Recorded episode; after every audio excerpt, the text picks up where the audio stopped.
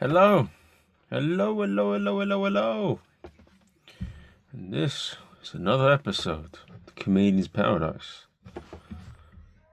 This is the podcast for comedians, made by comedians, or made by a comedian in my case.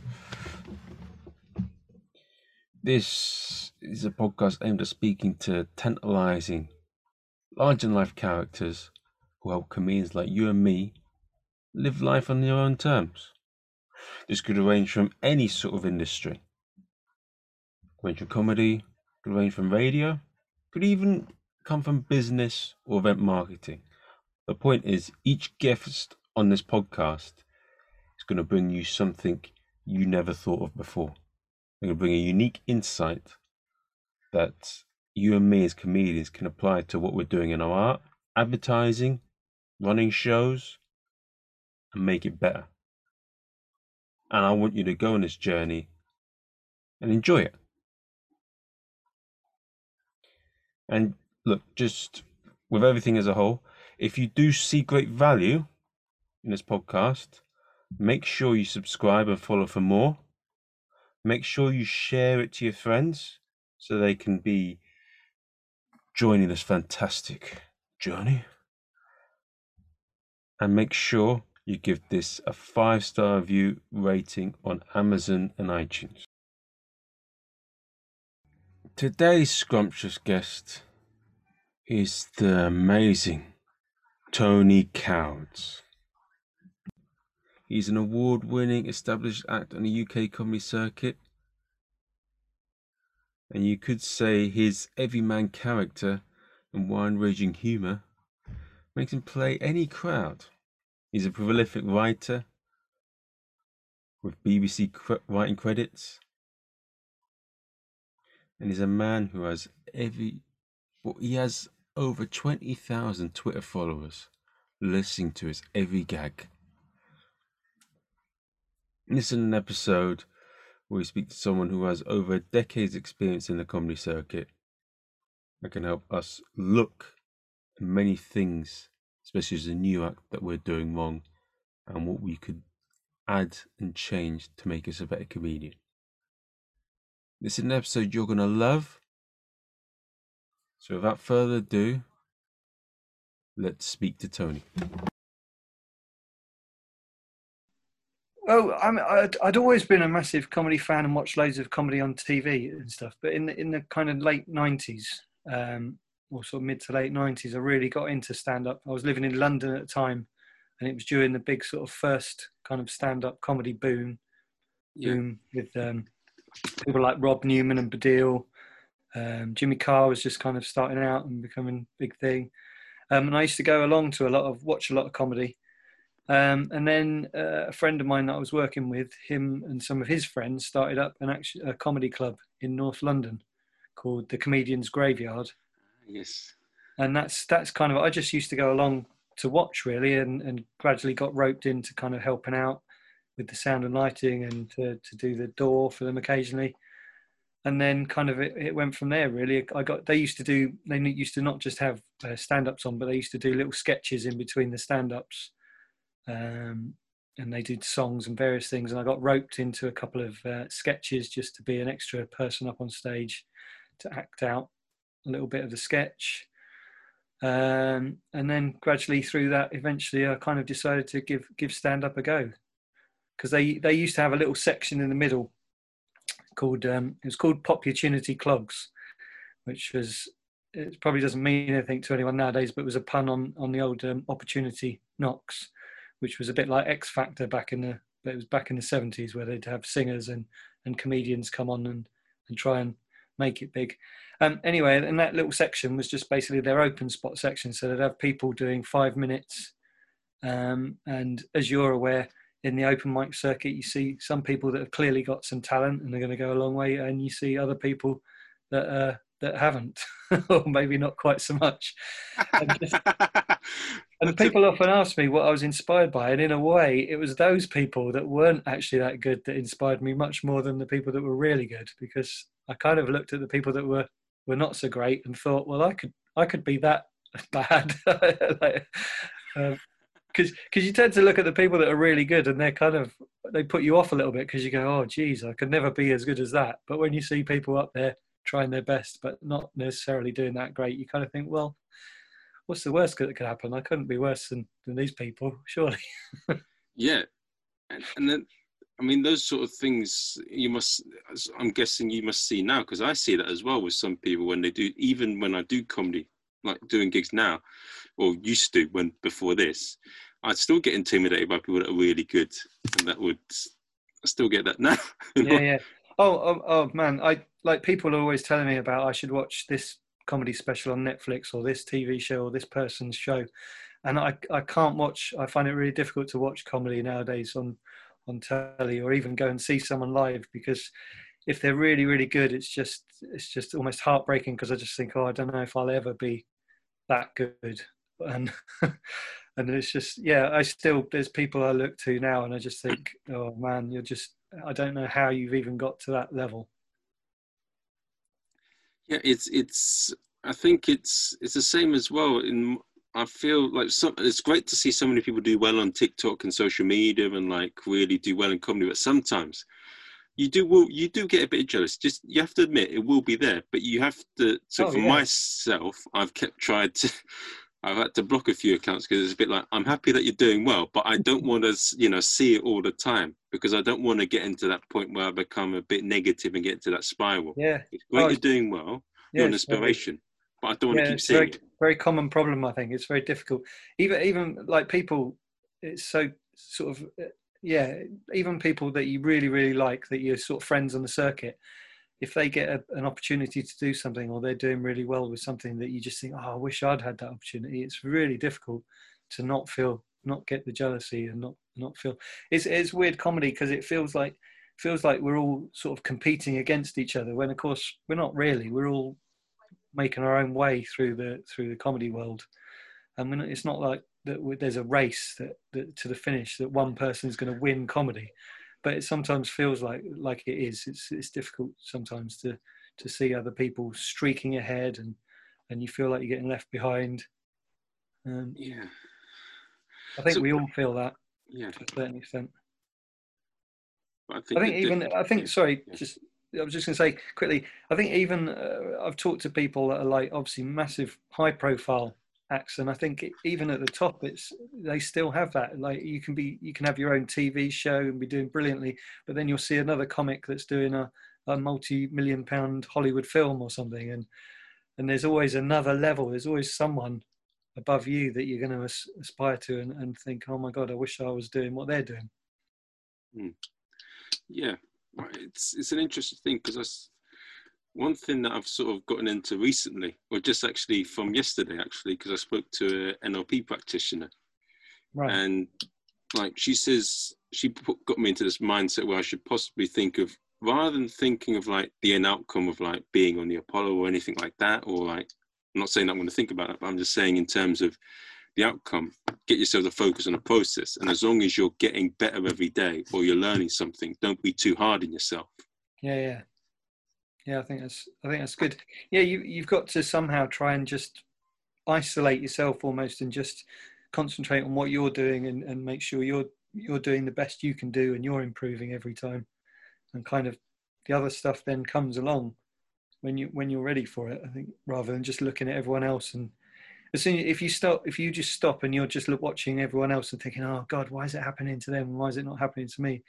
Then you, you like you say you've stopped your process. Your processes then just hit the buffers and you need to to worry about what you're doing and trying to move yourself on. So you how has sort of comedy changed in sort of that regard in terms of like how you progress and get better at it?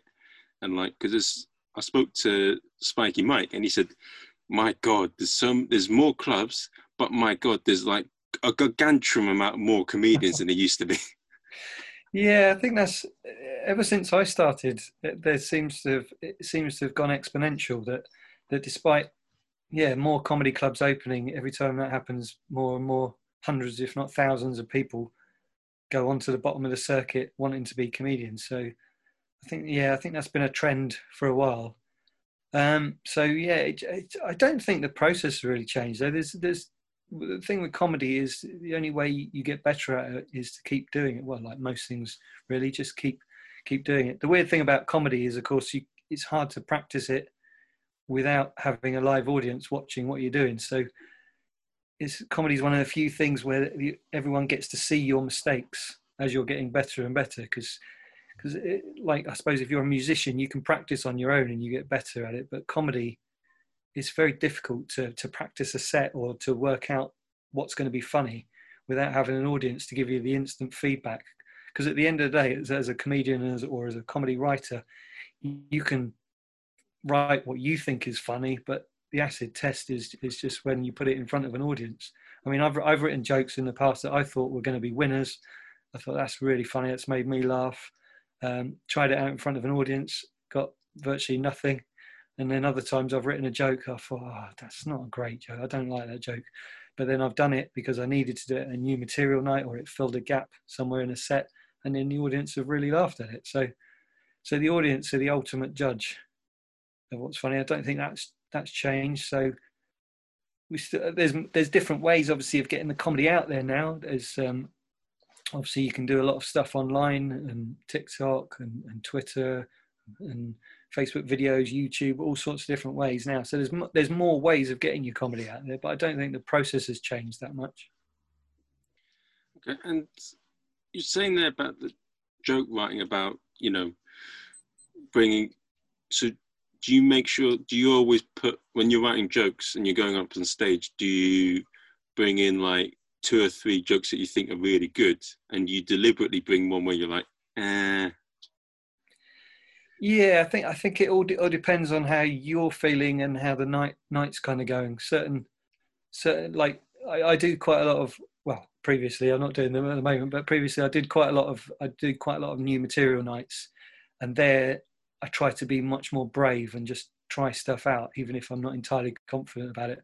But if I was trying to say a new, I had a new joke that I wanted to do a regular night, yeah, I would definitely do a load of jokes that I knew would work and then if I was feeling confident or if the audience were going really well with it, I might drop in one or two new bits and see how they go. But then it, conversely, if I was doing a gig and I'd done three or four jokes that normally get a really big reaction and they'd been a bit muted, I then would bottle out of doing any new stuff because you kind of think, oh no, if they're not going for the bankers, I'm not going to try stuff I'm not really sure about which I don't know always know if that's a good attitude to have really because I think sometimes when you're in those stressful situations that's when it's almost a good time to try something slightly different. Do you so what do you do then? Do you just carry on writing bankers and then boom you you hope for it to get better or do you leave it or what do you do in those situations? Um what actually on on that night on the, on the in the gig when it's when it's difficult for you how do you deal? yeah i mean if, if you're having a gig that's that's difficult i I try. Uh, the, I think the biggest thing is um, I realise that I, it's hard in that situation not to kind of slightly panic a little bit. Um, and what you tend to do when you panic is you tend to speed up, and you tend to um, sort of like uh, almost throw the jokes away as quick as you can. And of course, that tends to make the problem worse because one of the reasons people don't laugh perhaps as much at your jokes is maybe they didn't hear all the words maybe they, you were too fast, maybe you mumbled a, a bit of it, you fudged a, a, a certain bit. Sorry, I forgot this link to my phone. cool. Um, so yeah, so uh, one of the things I always try and do if it's not going well is, is remember to breathe, slow down, and then make sure the next couple of jokes you enunciate, you make sure the audience hear them basically first of all, and then try and slow it down and and because someone someone once told me the thing is if, if you're giving people some jokes and they're not really going for it and then you speed up so you're just giving them more jokes you're just effectively giving them more of what they weren't enjoying previously so it's not really going to probably win them round mm. It's it's not a big change but it's a subtle change and also it gives you more time to think or yeah. to try and and it looks like you're in control yeah i mean you'll know that a lot of comedy is uh, kidology, really, psychology again with the audience. You you want to look like you're enjoying it and you're in control. even when sometimes you're perhaps not perhaps you're you're not you're panicking a little bit inside but you've got to project you've always got to project the image to the audience that you know exactly what you're doing you're completely in control. And even if sometimes you can win audiences around with just a bit of kidology like they may not have been enjoying what you were doing but you carry you do it keep doing it with a big smile on your face as if you were storming the gig. And before you know it the audience kind of comes round because they kind of look at you and subconsciously they think well he's having a great time up on stage so the gig must be going really well we must be enjoying it as well is that perhaps maybe the difference between perhaps a pro comedian and a comedian that's coming up? Because one of the things I heard was with open micers and people that aren't that high up yet, they're not very good at dealing with hecklers. But when you get to the pro level, they learn how to do it and they're much more fluid with dealing with dickheads. yeah, I, th- I, think I think it's not even. Yeah, I think you that's definitely true, and I don't even know if it's the way you deal with the heckler so much as as like I say the way you look because because you you know and, and, anyone that's performed will know that sometimes a comment that you say to a to a heckler doesn't even really have to be that funny but if you say it with enough authority and quite quickly it, it, it that'll get a massive laugh even if it's not actually the cleverest thing you'll say all night or the funniest thing so and part of that is just having that authority on stage. And I think I think you're right. One of the big things that separates newer comedians and older ones is just that sheer confidence and, and look like looking like they belong on stage, the authority of being there. I mean, one of the things I'm always uh, being a one-liner comic myself, I tend to want to rush into jokes and get jokes out as quickly as possible. But one one of the things I always love to see and experience comics quite often will walk up to the microphone and sometimes they won't even say anything for what seems like ages. They just stand there, kind of looking imperious or whatever, and it just gives off such an, a sort of calm air of authority. And I always think that looks amazing. Whereas I get to the microphone and I want to rush straight and get a joke out straight away. And I think sometimes that eagerness to please, which tends to be a mark of like being a bit more inexperienced, can sometimes come across to the audience as being a bit too needy, and and it push actually while you're doing it to want them to make them want to like you, it actually weirdly pushes them away slightly. As performers, we can be quite um, sensitive to to what what may not even actually be criticism or maybe a negative reaction, but what we perceive as a negative reaction. When actually, what we need we need to be up there with like rock solid self confidence and and projecting that air of authority. And I, I think sometimes we. Uh, bizarrely, a lot of comedians and performers seem to be quite insecure actually and quite shy people. Um, and it only we've we've all had situations where you'll have an audience of a hundred or a couple of hundred people, and ninety nine percent of them are enjoying it. But if you just see that one person that didn't laugh at one joke, all of a sudden you like your heart sinks and you're kind of like rather than seeing all the other people that are all having a whale of a time, you'll just see that one person that's not enjoying it. And we kind of seem to be a bit overly sensitive sometimes, that sort of thing. Yeah. Well, one thing that I heard in one of the other interviews, she says, if you're looking for a problem, you're going to find it. But if you, and that's what you said there, I think that's yeah, what yeah. we're always looking. We're always, we're so wanting to be really good and do this and that. And we're looking for every little thing that we, we don't always appreciate the good bits. Yeah, yeah, definitely. Yeah, I, th- I think uh, yeah, I think that's one of the things I've tried to learn over the last few years of, of uh, just trying to see the positives really rather than picking all the holes and, and seeing the negatives. It's, it's, it's one of the weird things as well is I think uh, saying about what, what I try and do if, if it's not perhaps going as well as I hoped it would is one of the things I always remember is that um, if you ever if you record your gigs I, am terrible I should I don't record my gigs as often anywhere near as often as I should but I think really good tip if anyone's out there wants a tip, is to um, to record every performance if you can, and then it's really difficult listening back to yourself. But I think it's really beneficial because you often find that a gig that you think didn't go well, and you listen back, it was never as bad as you thought it was. But conversely, quite an interesting thing is gigs where you think you've stormed it are probably not quite as good as you thought they were. There, there seems to be this weird thing of when you're on stage, you accentuate everything. If if if you think you're going badly, your brain will make you think you you're dying horribly when you're probably not. You're probably just doing okay. You're not doing great, but you're doing fine. and conversely, if you think you're doing absolutely storming it, your brain sort of elevates it to this like you think, oh, that's the best gig anyone's ever had. And then you listen back, and it was like, well, it's a good gig, but wasn't like the they weren't carrying you out on their shoulders, perhaps quite like you thought they were at the end. And what have been some amazing moments for you, and how have you changed the comic, like and uh, during your journey?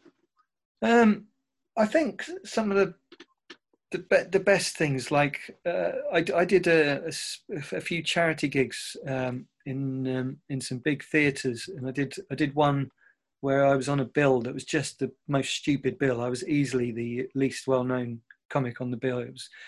Um, it's going to sound terribly name dropping now, but it, but it was like Al Murray was on, um, Stewart Lee, Shappi Khorsandi, um, Simon Evans, and it was just like a everyone was uh, John Bishop opened. It was just like a, the most ridiculously stupid bill, and I was and everyone was doing ten minutes just because it was a, um, a charity gig, and and I, I'm not going to pretend I was the best. I did the best on the night of anyone because that would be ridiculous. But I but I held my own. I was perfectly acceptable on that bill, and and that was kind of a big moment for me. I suddenly thought I'm not I'm not this aspiring comic that's uh, like on whatever level I think I am. I actually can I can do this to a decent decent standard, and it was kind of a it changed my mindset a little bit of like because you know how it is. You always there's always people you look up to on the circuit or comedians, and you kind of don't think you're really in that same sort of company. But then if you can gig with those sort of people and and and do perfectly well, then you have to change your mindset. That's the one thing that holds. I know I'm guilty of it. holds holds you back, doesn't it? Of, of, kind of thinking, oh, I could never do what those persons were doing. That's what we were saying about before. That I still look at some comics and I just think, wow, that's a level I don't know if I could ever reach. But that's one of the things that kind of holds us all back a little bit. I think. Yeah, it's, I've seen it as well. Like some of the new when comedians do well in the competitions, it's like getting plaudits and get an agent their, their attitude from when before then is completely different. Yeah, what you think it sort of goes to the head a little bit, or or it just, or in a good way, it just gives them that confidence boost. Yeah, the second point I think was like I noticed with Nigel and like I mean he's super famous as Uncle yeah, Roger, yeah, right. Yeah but like before he was good but i didn't like as soon as he won the competitions and like when he uh, got signed there was a little bit more confidence in the way he carried himself. Yeah well i think no matter how confident a person you are getting some sort of outside validation of a, a good review or a winning a competition or just someone the, the who's obviously quite um, high up in the industry an agent or a review, reviewer or manager or whatever deciding that you're a worthwhile sort of addition. Say an agent decides you're a worthwhile addition to their roster of acts. Um, that's certainly it's going to give you that little bit of a boost. And I think I think that's like I said, we're we're all quite or a lot of comedians anyway. I'm not going to say all, but a lot of comedians are fairly sensitive people, and things like that. Just that little little boost to your ego and boost to your self confidence can can go a long way. Yeah, it's yeah, it's it's the way it's, it's Sarah Millican's thing about what's it called, forgetting about the gig, whatever happens.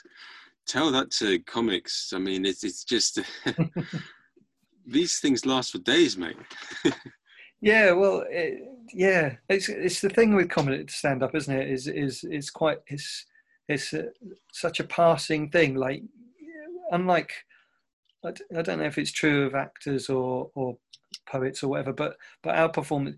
If if you're an artist who paints a picture, if you if you paint if you have a good performance, as it were, I'm going to say performance when they're painting, you've got a record of it and you can show everyone. Look look what I did last night. I painted this amazing picture.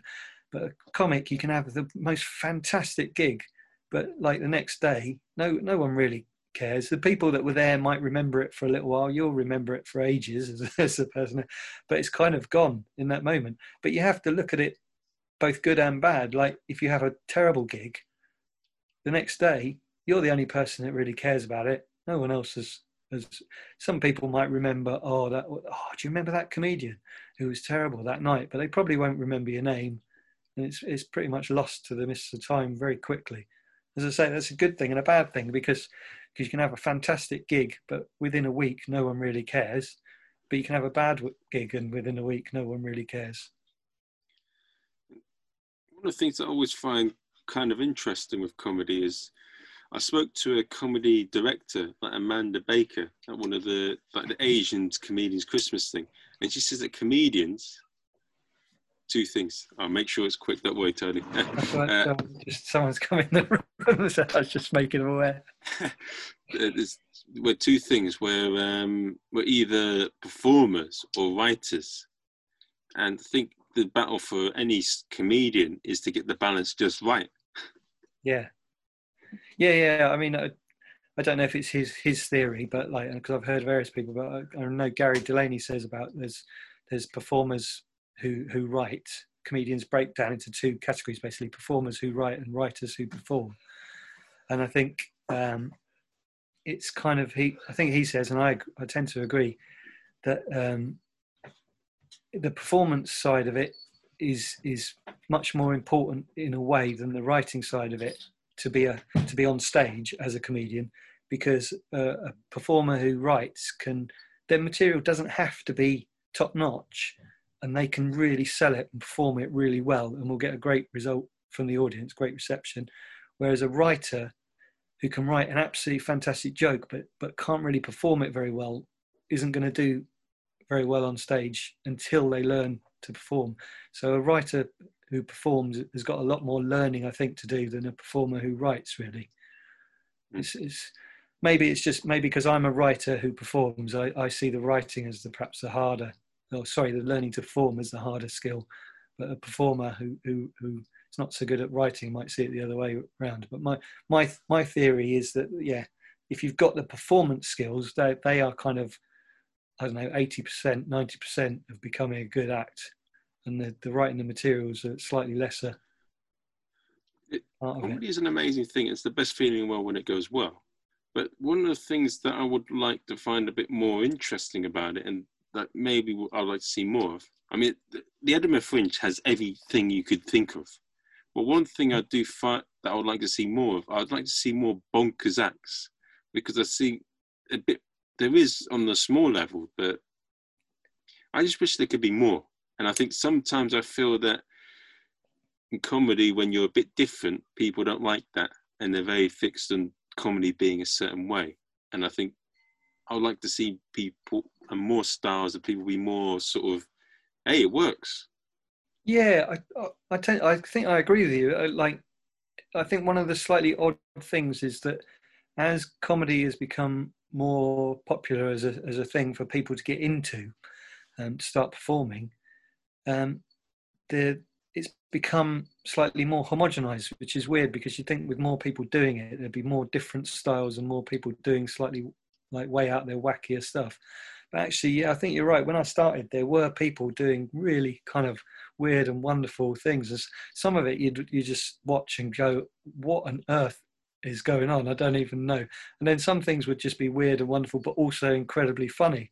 And sometimes you wouldn't wouldn't exactly know why you were laughing, but it was still really, really funny. And I think, I think comedy has lost that a little bit, and I think that's probably because more people are coming into it, seeing it as a it's the it's the business side of it, perhaps becoming more um, why people are getting into it than the show part of it, the show business sort of thing.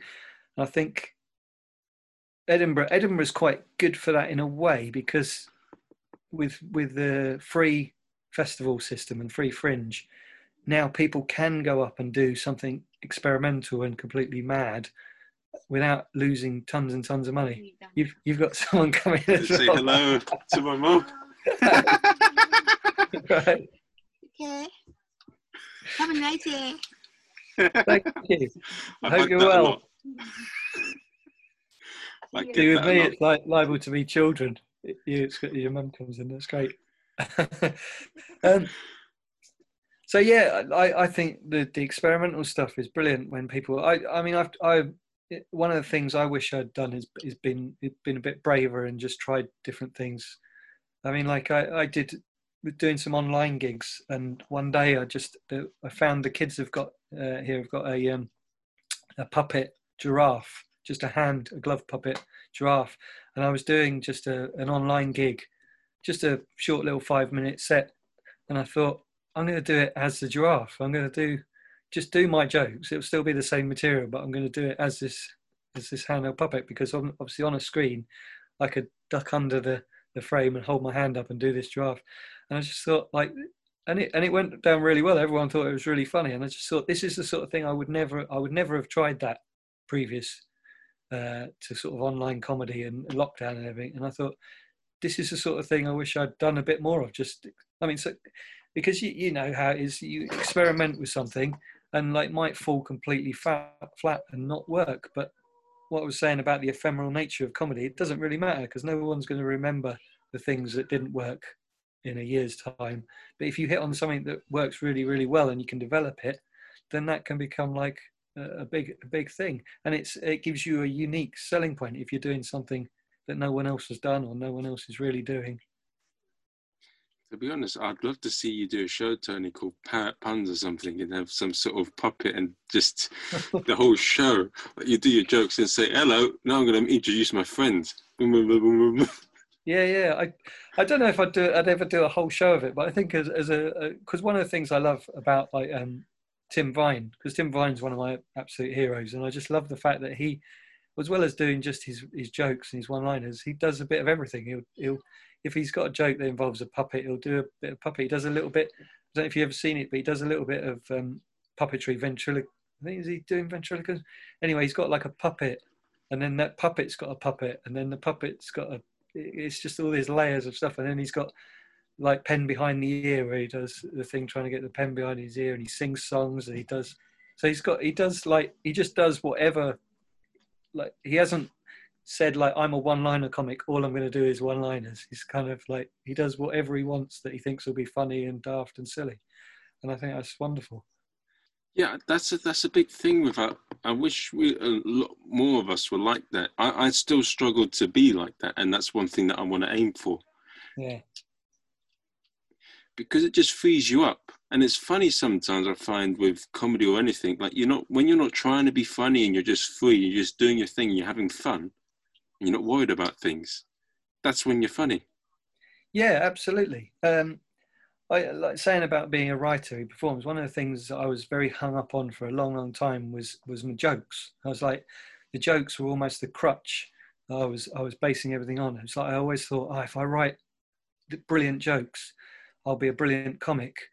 Um, but we all know as a performance that the, the thing that will get a biggest laugh on a night is when something goes wrong or, or you put a heckler down or something that's just spontaneous that happens in the room or just an off the top of your head comment about something that you can see or something that happened on the way to the gig. And they're the things that will get the really big laughs. The jokes, I always find now, are like your framework that your act is built around, and, and the jokes have to be reliable. But the jokes give you a fallback option to then be a bit freer and then to play around because you know that if you if you talk to the guy in the front row and um, and nothing really funny comes of that that's fine because then you can go back to some jokes that you know are funny.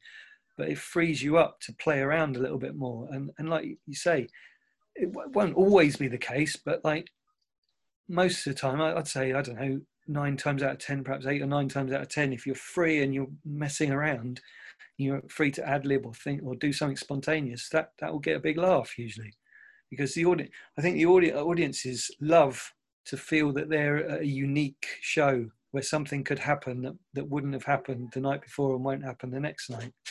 I think one of the things that puts audiences off sometimes is is when a comedian is just very very scripted and they know that they're just doing exactly the same show that the people last night saw and the people the next night will see because if, if you're going to just be that rigid in what you're doing they could just watch a dvd hmm.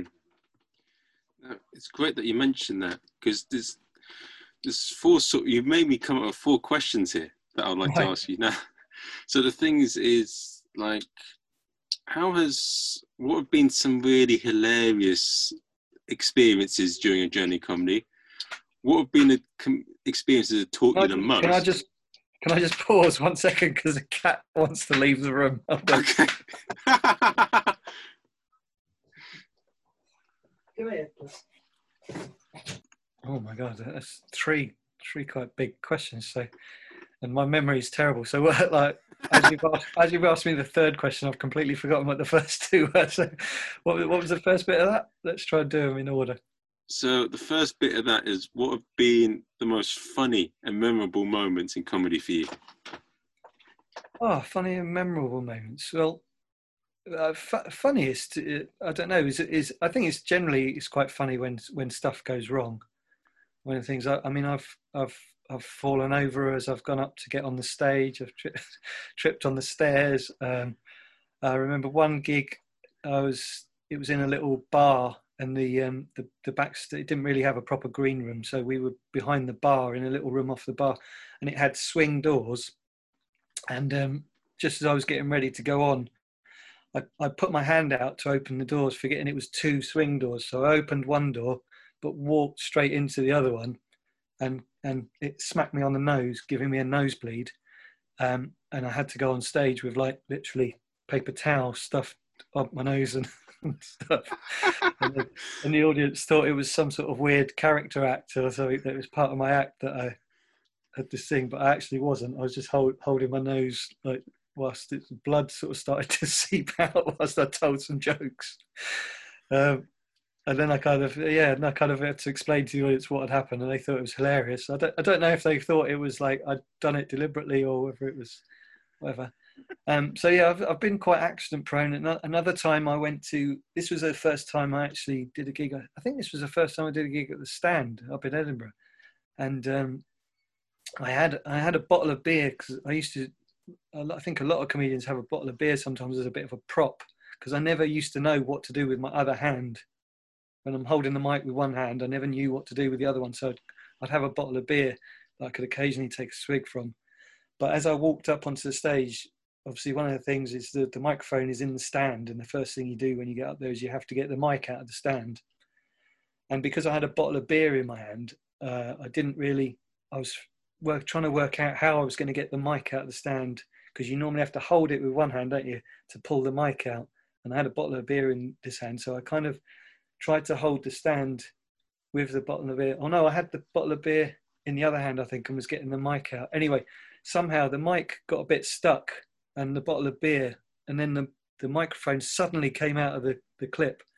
Uh, but I had the beer in the same hand, so I suddenly just threw beer all over the backdrop, and just beer just shot up the wall behind me. So I did it. And again, the audience, I think they thought it was part of the act, and they all found it hilarious, and were like, afterwards, I even had a guy come up to me and he and he said to me, "Oh, I thought yeah, I loved your act." And he said that thing you did at the beginning with the bottle of beer was hilarious, And was like, as if as if I'd set it up to do it as some sort of weird stunt thing at the beginning. oh, So so yeah, I think I think when it when it kind of goes wrong is usually quite funny. on the flip side of that, what what what have been the experiences that have taught you the most? Oh, experiences that I th- I don't I don't know if I could n- nail it to any one particular thing. I think you kind of learn all the time. Every gig you go to, you kind of learn. I've I've learned. I think one of the things we were saying before about being in the moment and um, trying to have fun with gigs. So, um, I remember doing a gig where I noticed something about the um, ceiling fans. It was in, in a very tall venue, really high ceiling, and the ceiling fans had like a little the little cord you pull to to to activate them, but like it came down like there was no you had to be about you literally would have had to have been about 12 foot tall to be able to reach up to turn them on and off. And i made i can't even remember the joke i made. I just made a joke about everyone in that town or village being land of the giants or something. And uh, it was just literally an observation i just made and, and they all they all laughed at that and i just sort of i think that was a little one of many lessons where i just thought if, if you've got something that's spontaneous a little ad lib always better to try it try it say it sometimes it won't work. Sometimes it won't be that funny, but more often than not, it'll be it'll be funny because the audience know that you've just come out with that off the top of your head and it's it's in the moment. Like I said, I think audiences can can smell an audience smell out a, an act that's just very scripted and is just banging out the same old stuff night after night. So they want to feel that you're in the moment and enjoying it as much as they are. So I think gigs like that have, have, have taught me. That. Gigs where you struggle and gigs where you die are always ones where you learn a bit, even if it's just that you learn never to go back to that venue. yes. Never, never visit that town again or whatever. And, and what? How has um, how has comedy sort of shaped you into the person you are today, and how have you changed as a comic? Um, shaping me as, as as a person, I think, is interesting because before I did comedy, I mean, I'm still quite a shy person, but before I did comedy, I was I was incredibly shy. Um, and people that have known me since I was since before comedy because I, I, got into comedy quite late. I only started performing when I was thirty. Um, so a lot of people that know me before I started performing can't believe that I, what I do, that I get up on stage because it just was like absolutely anti, the absolute opposite of what they would have imagined me doing because I was so quiet and uh, shy. So it's like I say, I am still quite shy, but I, am a lot more confident now than than I ever would be. Um, I can walk into a room where I don't know anyone and and ch- chat to people and talk to people now, whereas I would never have been able to do that before. I would have just been that person hiding in the corner um, and not making eye contact with anyone. Um, and I can, if I go on holiday now and I don't speak the language very well, I, I can, I feel confident enough to go up and try and talk to a bar owner or a cafe owner and try and, in sort of a mix, you know, mixture of English and whatever the the languages, try and order something. Whereas I would never have been able to do that before. I would have been far too shy and like, oh my god. I think I think as a performer, you kind of lose your sense of shame a little bit, and I think shame is a, is an embarrassment is such a thing that holds so many people back. And I know we have it probably for for good reasons, but I think to lose lose your sense of shame, lose your sense of embarrassment about everything, and f- you have this fear, don't you, of making an idiot of yourself. But when you become a comedian, that's the whole point: is that you want to make an idiot of yourself. So, so in real life, you tend not to worry so much. Like that whole thing, you know. I used to if you walk down a street, you know, and if you trip on a paving stone or something, you look round, don't you, and hope that absolutely no one saw you. And if someone saw you trip, you'd like pull your hood up and go, "Oh God, someone saw me trip over in the street." Whereas now, I kind of, if I trip over and I look round and someone's watching, I kind of, I kind of laugh and make more of it. I think, "Oh, good, I made that person laugh." Yeah, that's it. Feels it feels our day, isn't it, when it happens? Because we that's what we we love it when we make people laugh. It's like, oh my god, we did that. Yeah, yeah, yeah. And I, I remember uh, this. This is probably a pretty horrible story in some ways, but I remember um, like being in my car, and I must have been idly, just without even really noticing. I was I was picking my nose, which is obviously pretty horrible. But like there was all these kids in the car that pulled up next to me, and they looked over and they saw what I was doing, and they were all laughing their heads off. And rather than being really embarrassed, like perhaps I should have been, I turned around and did it like oh, exaggeratedly even more, like started rooting around and started pretending I was like kicking bogies at them. And of course, they were all howling with laughter, laughing their heads off. But pre-comedy, I would have been absolutely like embarrassed and would have driven off from the lights, like head down and going, "Oh my god, I can't believe someone saw me doing that." So I think, yeah, losing your sense of shame and embarrassment is quite a good thing about becoming a performer and it's been an absolute pleasure having you come on, Tony. I hope you've oh. enjoyed it. Yeah, no, I, I always enjoy talking.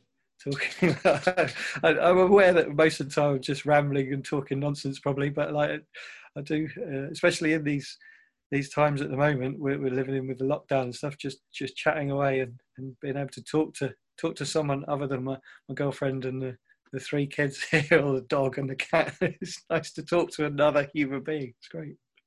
To be honest, I don't know if I've been doing a podcast for anything else. I think maybe I've been doing a podcast subliminally for therapy. yeah, yeah. Well, I think we're, we're most comedians. We're all doing comedy as some sort of weird therapy, aren't we? So, so yeah, why not do a podcast as well?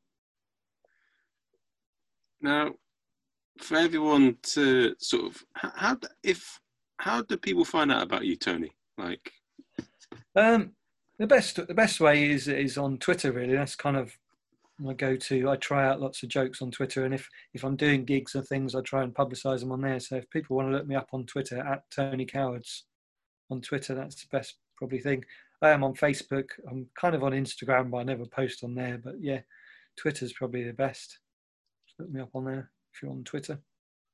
all right, well, I want just want to say one thing, Tony. Uh, best of luck with everything, and I'm pretty sure. Don't jinx me on this. Around the end of the year, comedy will be back with a vengeance. Com- comedy will be back at some point. I mean, comedy hasn't gone away. Comedy's managed to survive, hasn't it? Somehow, even if it's just online at the moment, it's lying. I like to think it's lying dormant at the moment, just ready to to burst into life when it can. It's, it's like a dog that's been kept in a, in the house too long, and when it goes in the park, it goes wild.